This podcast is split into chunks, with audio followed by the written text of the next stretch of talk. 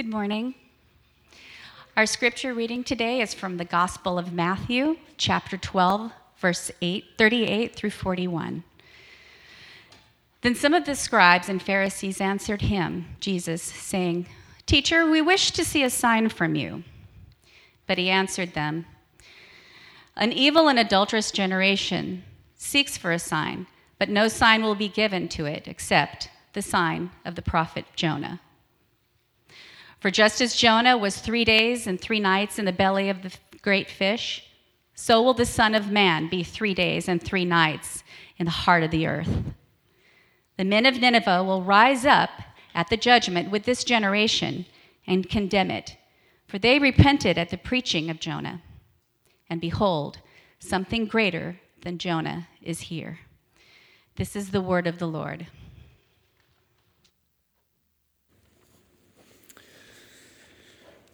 Someone once said that human beings can live for 40 days without food, and we can live for four days without water, and we can live four minutes without air, but we can't live four seconds without hope. I don't know if that's actually true or not, but it sounded really beautiful as I was studying this past week. Hope is um, absolutely vital for us, though. I think we'd all agree on that, whether it's four seconds or, or what. It's absolutely vital for every single one of us to thrive and flourish. It doesn't matter what season of life you're in. If you don't have hope, you're not going to thrive. You're not going to flourish. And yet, I think even though we need it every single season, I think this past year, I felt that need significantly. Maybe you did as well. Probably more than any other year in my entire lifetime that I feel a really tangible and vital need to have something to look forward to, to cling on to that could get me beyond what was going on all around me. Do you guys feel that at all?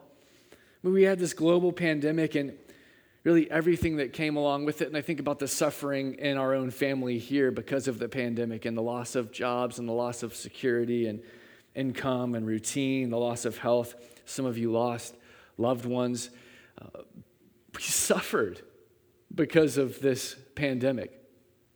If that weren't enough, though, I mean, 2020, goodness, all of the social unrest that just got added into the mix. That just, if you thought that the ground was solid around you, you know, like everything just began to crumble. I mean, riots in our cities and um, just all kinds of un- unjust killings, insurrection at the Capitol, trouble at the border, mass shootings, people getting canceled left and right. I'm just waiting for my turn. It's going to happen at some point. Um, religious liberty under attack, on and on it goes. Honestly, guys, you cannot watch the daily news cycle without either feeling depressed, really terrified, or just full of rage. or maybe all three of them like together. So, this is kind of where we've been the, the last year. And I, I honestly can't think of an Easter in my lifetime where there was a more desperate need for hope. Now, when I talk about hope, I'm not talking about the kind of hope that says, man, I really hope Baylor wins tomorrow so that I win my bracket and I get some money. That, that's a superficial kind of hope. You know, I hope it, I hope it doesn't rain today. Thank you, it didn't rain today, Lord. That's awesome. Um, I'm talking about a hope that is so much deeper than that. I'm talking about a hope that's strong enough and that's sure enough to get us through any sorrow. Doesn't matter if everything else around us is crumbling, it can get us through any fear can get us through any anxiety, any doubt that plagues our lives. And that's the hope of Easter. The hope of Easter is a hope that transcends evil. It's a hope that transcends suffering. It's a hope that transcends sorrow and pain. And that's why I'm so excited that today is Easter because it's the day that we, we just get to celebrate that. We get to meditate on it. We get to marvel at it. Now, if this is your church, we celebrate Easter every Sunday. Um, if this isn't your church, you should come back because this is every Sunday for us. We celebrate, we rehearse the gospel every single Sunday, which is the life, death, and resurrection of Christ. Every single Sunday we do that. In fact, the reason we meet on Sundays is because back in the first century, the apostles started gathering the church together on Sunday just to remember that Jesus rose on a Sunday. So this is what we do every single week. And, and yet, today, we're going to really do it. today, we're going to really meditate on it and really marvel at the hope that we have because of the resurrection. Um, you know, I, I think about the hope that people have had, or that maybe the hope that you're clinging on to today. But if you think about the last 2,000 years, you know what people haven't gathered to celebrate and say? Like, I, don't think anyone has gathered for the last 2,000 years and said, the vaccine production has risen. And then everyone's been like, it has risen indeed. uh, they haven't gathered to say, my political party has risen. And everyone's like, it has risen indeed. They haven't said, my social reach has risen, or my employment rate has risen, or the GDP has risen, or the value of my 401k has risen. No, of course not. For the last 2,000 years, the people of God have been gathering together saying one thing Jesus Christ is risen. And then you get to say, He is risen indeed. Jesus Christ is risen. In the midst of the most difficult times of poverty and disease, hardship, and pain for the last 2,000 years, this has been the hope that humanity has clung to. It's got us through. Now, the way I want us to celebrate Easter today is by going back to the book of Jonah. Um, we have been in Jonah for the last month. And so, if you've been here, this is going to be kind of a 30,000 foot view of Jonah because Jonah actually isn't a story about a fish. Isn't that cool? You thought it was. Jonah isn't a story primarily about a prodigal prophet. Jonah isn't even primarily a story about a rebellious nation. Jonah, at its core, is a story about Jesus. And it's actually a story about the resurrection. And so let's look back at, at, a portion of the text that Cheryl just read for us in Matthew 12. If you, if you haven't turned there in your Bibles yet, go ahead and get there in Matthew 12. Like I said, this is going to be a 30,000 foot view, so we're going to be a little bit all over the place today, but this is where we're going. Matthew 12, verse 40. For just as Jonah was three days and three nights in the belly of the great fish, so will the Son of Man be three days and three nights in the heart of the earth. The men of Nineveh will rise up at the judgment with this generation and condemn it, because they repented at the preaching of Jonah. And behold, something greater than Jonah is here. That's a mic drop moment, by the way. I mean, we should feel that. That's, that's a pretty profound thing to say. Something greater than Jonah is here. This is a book about Jesus. You see, Jonah is actually a shadow or a type of Jesus. Did you know that every story in the entire Bible is about Jesus? Um, from Genesis to Revelation, it's all about Jesus. And this is the really beautiful thing. Jonah, in his rebellion, Jonah in his disobedience, Jonah as a prophet who really stunk at his job, is a shadow pointing us to Jesus. And so Jesus is now standing in front of these scribes and, Pharisees, and they're like, Give us a sign. we won't believe in you unless you give us another sign. And, and Jesus is like, you, you want a sign? Let me take you back to that book of Jonah. That's the sign. Just as he was three days and three nights in the belly of a fish, that's going to happen to me. And then you'll know.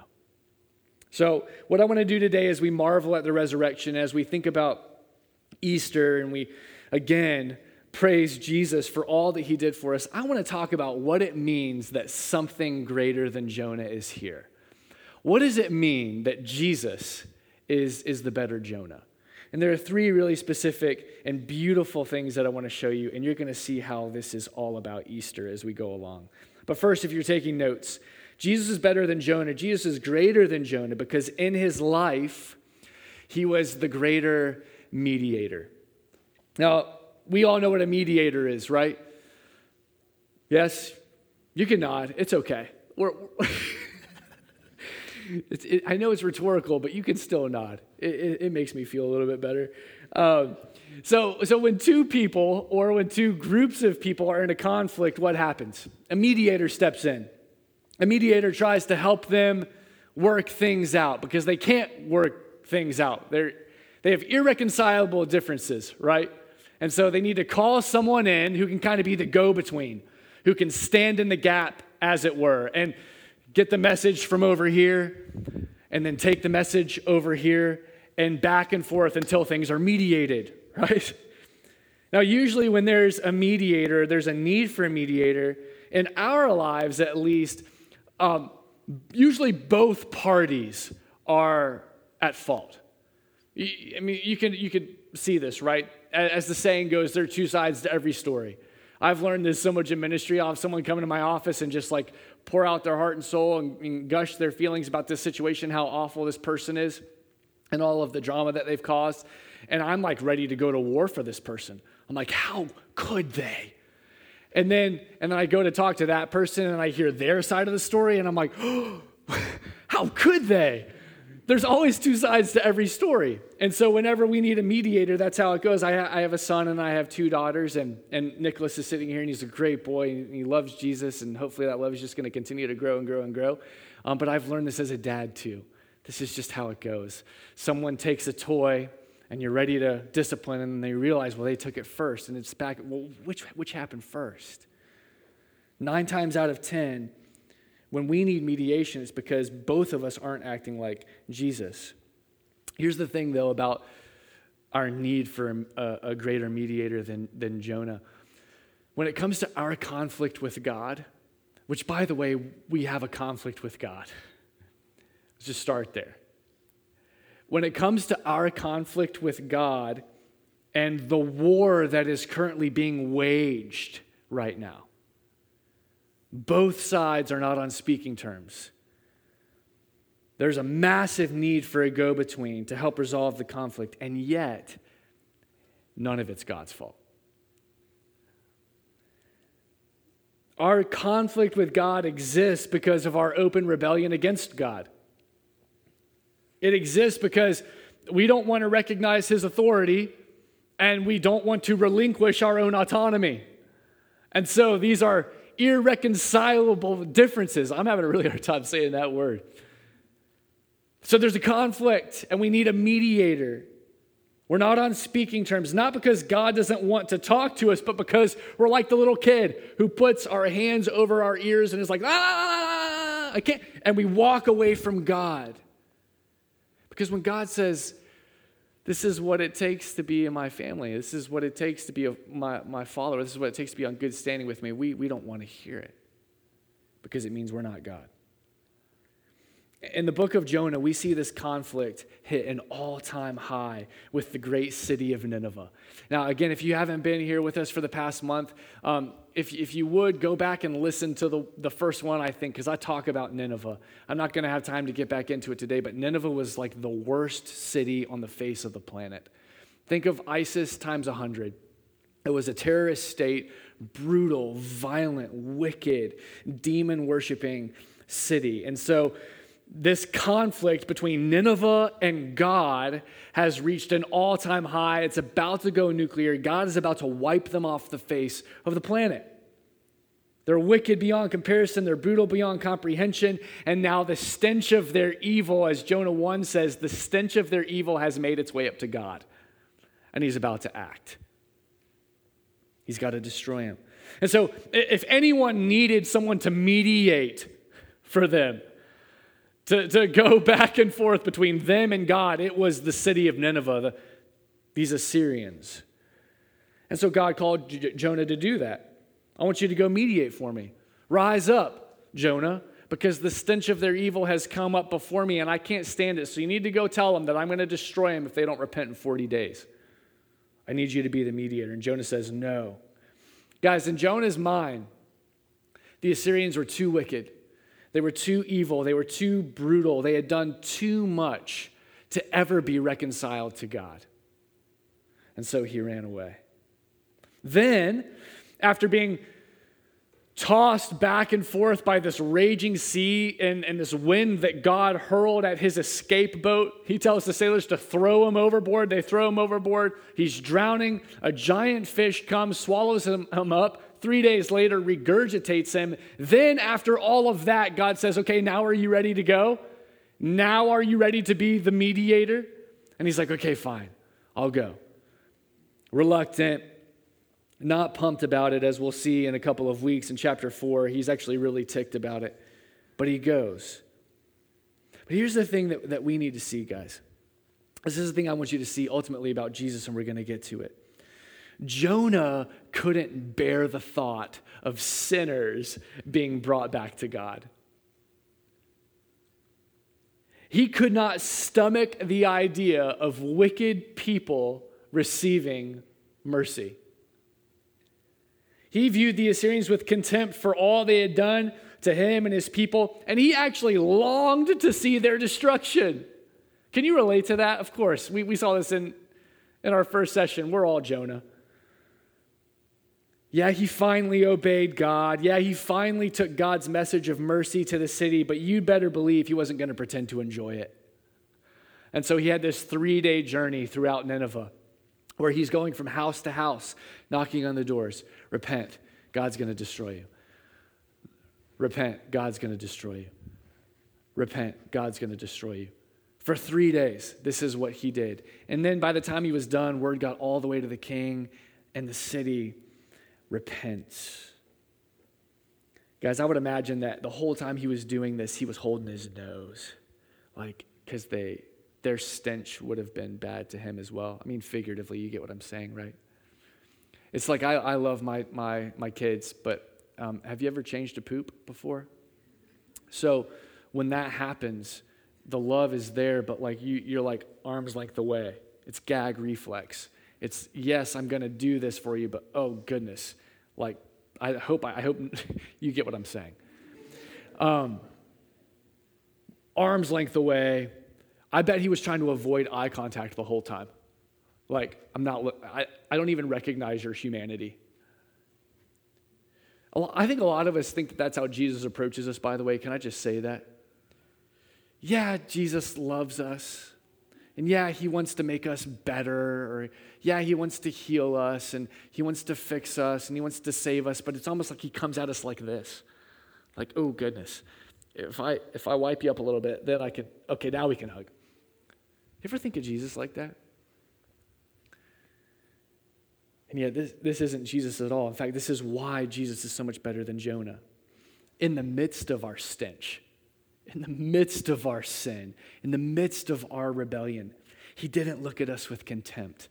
What, is, what do the gospel show us? He looked at us with compassion. He didn't write us off as a lost cause. He actually wrote himself into human history so that he could save us.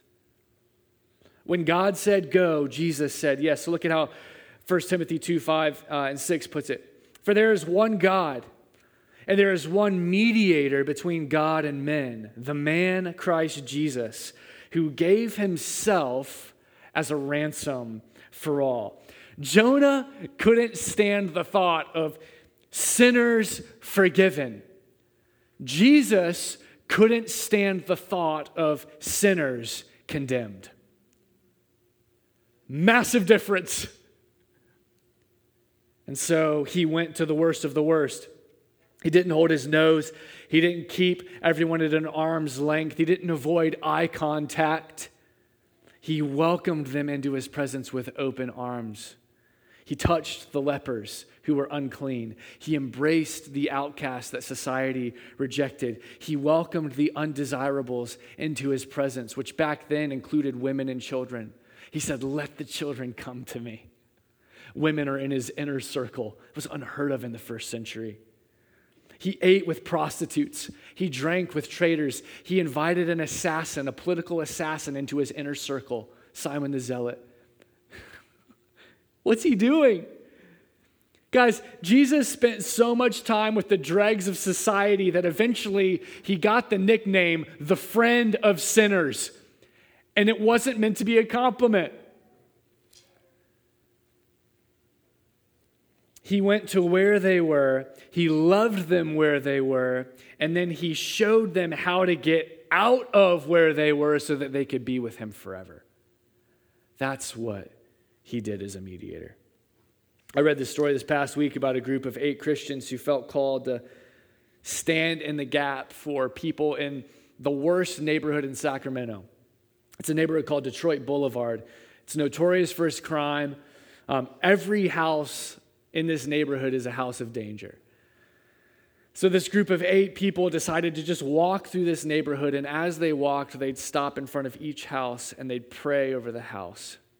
Every time they prayed over the house, they felt the weight of oppression being lifted and lightened. At one point in time, a woman came out and berated them, and, and they told her that they were there praying. And she said, I need healing. And so they prayed for her to be healed, and she was healed on the spot. And so they did this for some time. A year passed, months after that passed. And then finally they were like, you know what, we need to move into this neighborhood. And so this group of eight Christians packed up, sold everything they had, and moved into Detroit Boulevard. And they started a little church, which they, they called Detroit Life Church. All the life churches are just great. Um, they became friends with their neighbors. They, they welcomed their neighbors into their homes. They found ways to serve them, they found ways to care for them and show them that they loved them. Week after week, month after month, they prayed for them and they prayed with them, and the whole time they were pointing them to Jesus. They were mediators between God and men. Get this, I love this. After two years of ministry in Detroit Boulevard, the Sacramento Bee, which is a local paper reported that between 2013 and 2014, there had been zero homicides, zero robberies, and zero sex crimes in the entire neighborhood because they stood in the gap. They answered the call. Guys, Jonah couldn't stand the thought of all of the sin that was being committed in Nineveh Jesus couldn't stand the plight of the people who were trapped in it. And that includes you. That includes me. Again, what, what, Scripture shows us over and over again is that we are the Assyrians, we are the Ninevites. Whereas Jonah would only see criminals, Jesus saw sheep without a shepherd, and so he moved and he became like us so that we could become like him and live with him forever. So, this is the first principle where Jonah failed, Jesus succeeded. And so, he is the greater mediator. All right, that leads to the second way that Jesus is greater than Jonah. In his death, Jesus was the greater substitute. In his death, Jesus was the greater substitute. Now, in chapter one of Jonah, we see that even though he's rebelling against God, even though he's trying to do everything he can to run away from God, he's actually going to the farthest place on the map away from God. In the midst of all of that, in his moment of crisis, he still offers up his life so that the sailors might be saved. This is good of Jonah. We can, we can applaud him for this. Uh, look at it with me in, in Jonah chapter 1, verses 11 through 15. They said to him, What shall we do to you that the sea may quiet down for us? For the sea grew more and more tempestuous. He said to them, Pick me up and throw me into the sea. Then the sea will quiet down for you. For I know it's because of me that this tempest has come upon you. Nevertheless, the men rowed hard to get back to dry land, but they couldn't, for the sea grew more and more tempestuous against them. Therefore, they called out to the Lord, O Lord, let us not perish for this man's life, and lay not on us innocent blood, for you, O Lord, have done as it pleased you. So they picked up Jonah and they hurled him into the sea, and the sea ceased from raging. Jonah says, Throw me into the sea so that it will be well for you. Essentially, what he's saying is right now, guys, you're dying for me, but I should actually be the one dying for you.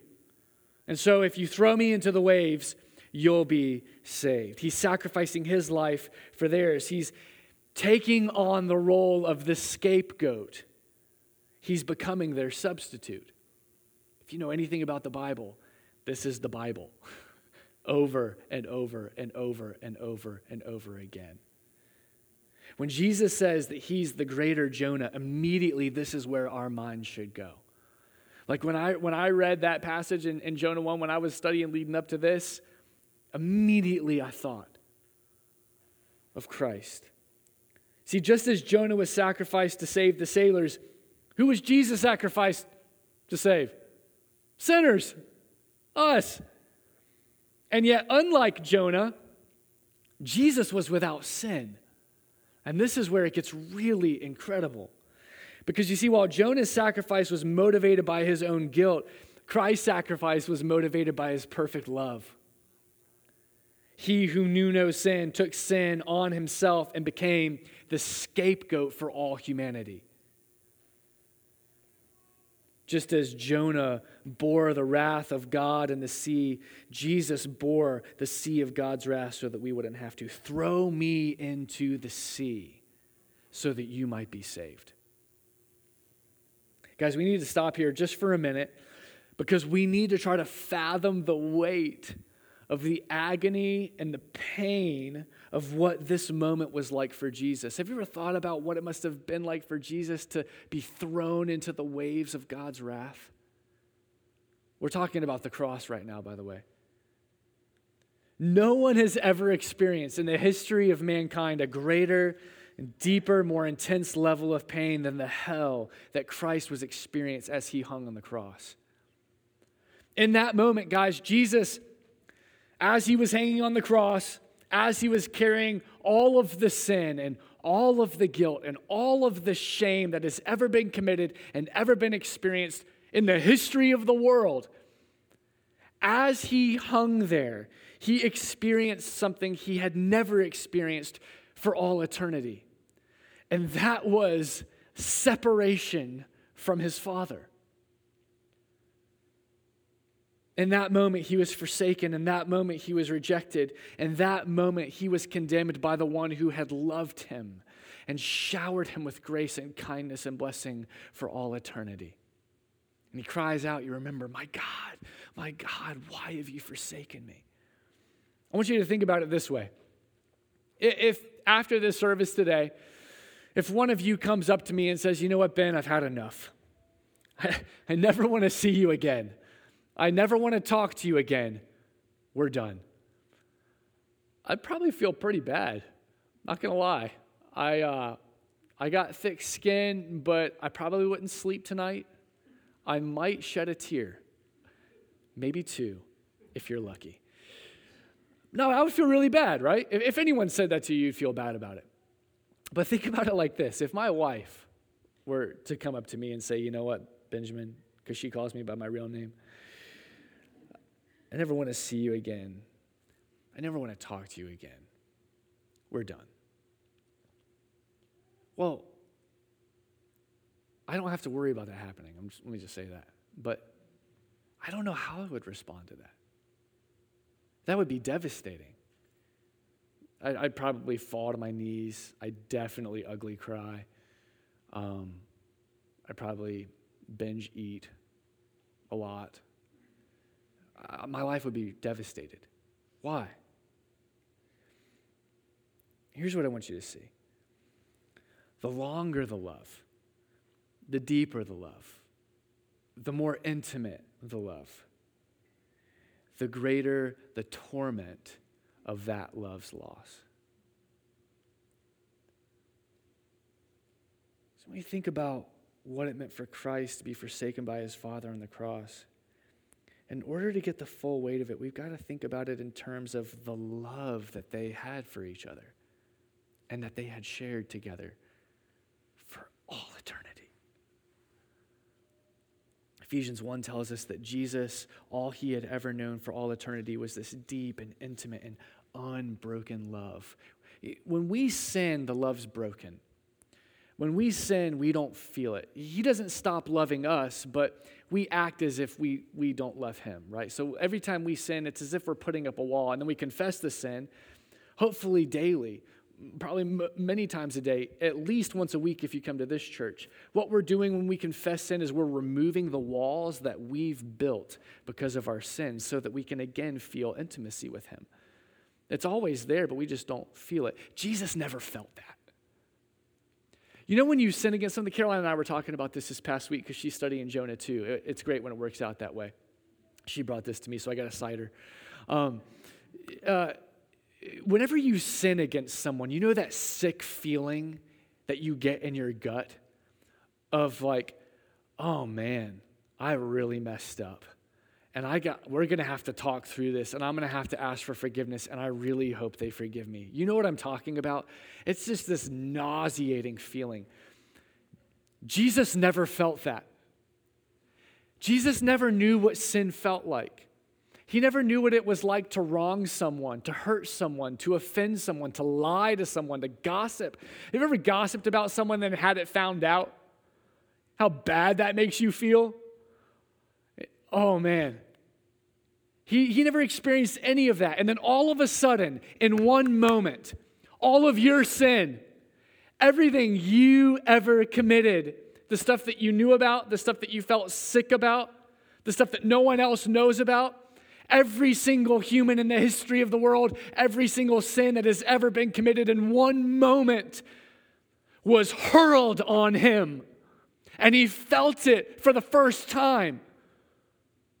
We cannot fathom that.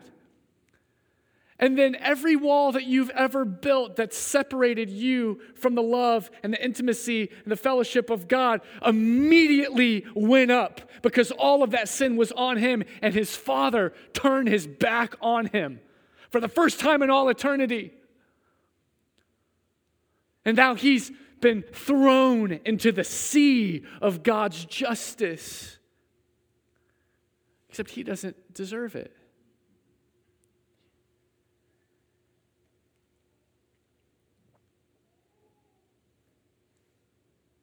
There had never been a moment in all of eternity that they had not been bound together, and yet on the cross, that bond was severed. Now, if you're anything like me, maybe you think to yourself, you ask yourself, you ask yourself, why in the world did God have to do this in order to bring us back to himself? You ever ask that? Why would God need to reject his son? Why would he need someone to die for us in order to have our sins forgiven. I mean, just think about it. If somebody sinned against you and then they came to you and asked for forgiveness, you wouldn't be like, you know what? I'll forgive you, but go kill your dog first. If they have a cat, maybe. Definitely not a dog, not fluffy. Could you imagine your neighbor coming over to ask for forgiveness for letting their dog um, relieve itself in your yard, which is our issue? with our neighbors. And, and, uh, and you requiring the death of that dog before you could talk to them again? Yeah, I'll forgive you, but Fluffy's got to pay the price. It's the only way. Who does that? Why would God require the death of his son in order to forgive us? Here's the answer. If you write anything down today, write this down choosing to forgive somebody always means choosing to absorb the cost of the injustice they've committed. I'm going to say it again. Choosing to forgive somebody always means choosing to absorb the cost of the injustice of what they've committed. Think about it like this Imagine that you stole my car. You have to really use your imagination because my car is not worth stealing. You know, for the sake of this, let's just imagine I've got a Lamborghini. Let's just say it's worth over a million dollars. This will help a lot. Um, let's say you steal my million dollar Lamborghini, but you don't just steal it. In your carelessness, you actually wreck it. And you wreck it, and you don't have insurance, and you certainly don't have a million dollars to pay for it but it's wrecked. And so you come to me and you're like, I'm so sorry. I stole your car and it's wrecked. Now, at that moment, I have two options. Option one is I can make you pay for it. I could drag you to court. I could get the judge to set up a payment plan. And if you're anything like me, you'd be paying off that million dollars for the rest of your life. You would be in debt for the rest of your life. You would be in my debt always. That, that's option one. Now, option two would be much better for you, much worse for me. and that would be forgiveness. Here's the thing about forgiveness if I choose to forgive you, if I choose to say, you know what, I'm not going to take you to court, let's just forget that this ever happened. I'm choosing to absorb the cost of your mistake. Now I got to pay to fix my car, or I got to buy a whole new car. It's another million dollars out of my endless bank account. I have to absorb it. Your debt is wiped out, but not just because no one had to pay it, but because I said I would pay it and I would pay it in full. You guys see what I'm, I'm saying here? It's not because there's nothing to pay, it's because I've absorbed it. That's how forgiveness always works. Guys, forgiveness always comes with a cost. If you've ever tried to forgive anyone, you know that. That's why it's so hard, because you are absorbing justice. Romans 3:23 says all have sinned and fall short of the glory of God. Romans 6:23 says the penalty, the cost, the payment for that sin. It's not a million dollars. It's not a little bit of jail time. It's not a couple of Hail, Marys. It's not going to Mass. It's death. That is the cost of our sin. Romans 5:12 Therefore just as sin came into the world through one man and death through sin so death spread to all men because all have sinned. Guys, this is what you have to see if we're ever going to be forgiven. Someone has to absorb the death that our sin earned for us. It's the only way. That's why Christ had to die. If we were ever going to be brought back to God, He was going to have to pay the penalty in full. Do you see that? There was no other way. Isaiah 53 5 says it this way He was pierced for our transgressions, He was crushed for our iniquities. Upon Him was the chastisement that brought us peace, but by His wounds we are healed. I love how the old hymn writer once put it in, in the song, Man of sorrows, bearing shame and scoffing rude, in my place condemned he stood, sealed my pardon with his blood. Hallelujah, what a Savior. Guilty, helpless, and lost were we. Blameless Lamb of God was he, sacrificed to set us free. Hallelujah, what a Savior. Guys, in his death, Jesus was the greater substitute. Finally, in his resurrection, Jesus is the greater deliverer. Look back at Matthew 12, verse 40. For just as Jonah was three days and three nights in the belly of the fish, so will the Son of Man three days and three nights be in the heart of the earth. Jonah didn't know it at the time. Believe me, he did not know it. But do you know why God allowed Jonah to stay in the belly of the fish for three days and, and three nights before raising him up again? It's so that he could be a sign pointing to the Messiah's death. That's why. When Jesus says, Behold, something greater than Jonah is here. He's saying, Behold, you're about to witness a greater resurrection. You're about to witness an even greater victory. You're about to experience an even greater deliverance. That's what he's saying. See, Jonah's sacrifice calmed the storm, but Christ's sacrifice will calm all storms. Jonah's resurrection led to the salvation of a city. Christ's resurrection has now led to the salvation of the world. You see, in Jonah's resurrection, God conquered Jonah. in Christ's resurrection, God conquered death itself.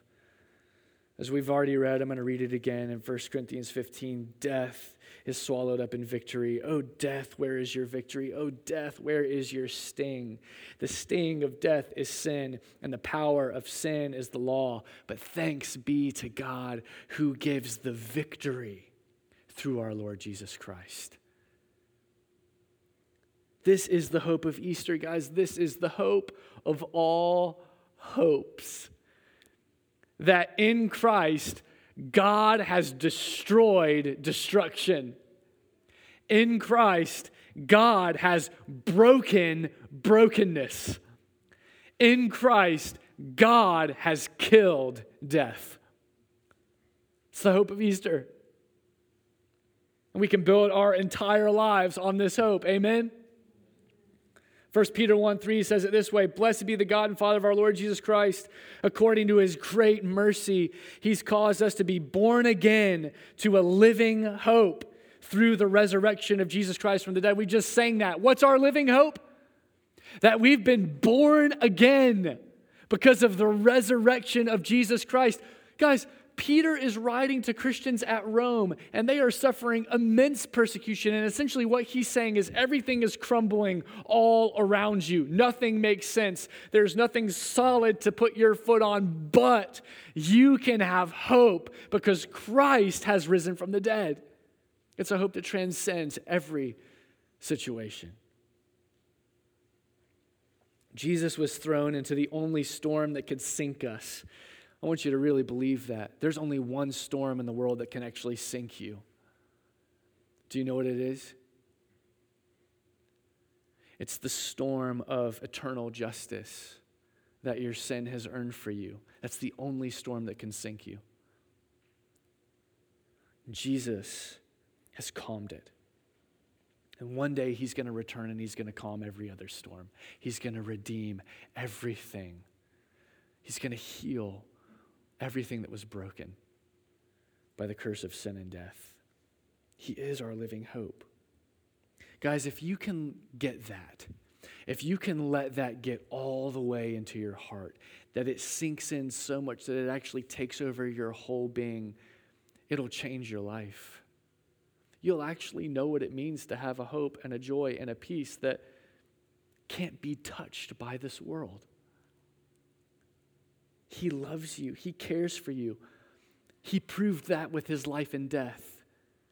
But even more than that, He's actually powerful enough to raise you from the dead, bring you back to the Father, and give you eternal life. And He proved that with His resurrection. Amen. He is the greater Jonah. He is the greater mediator.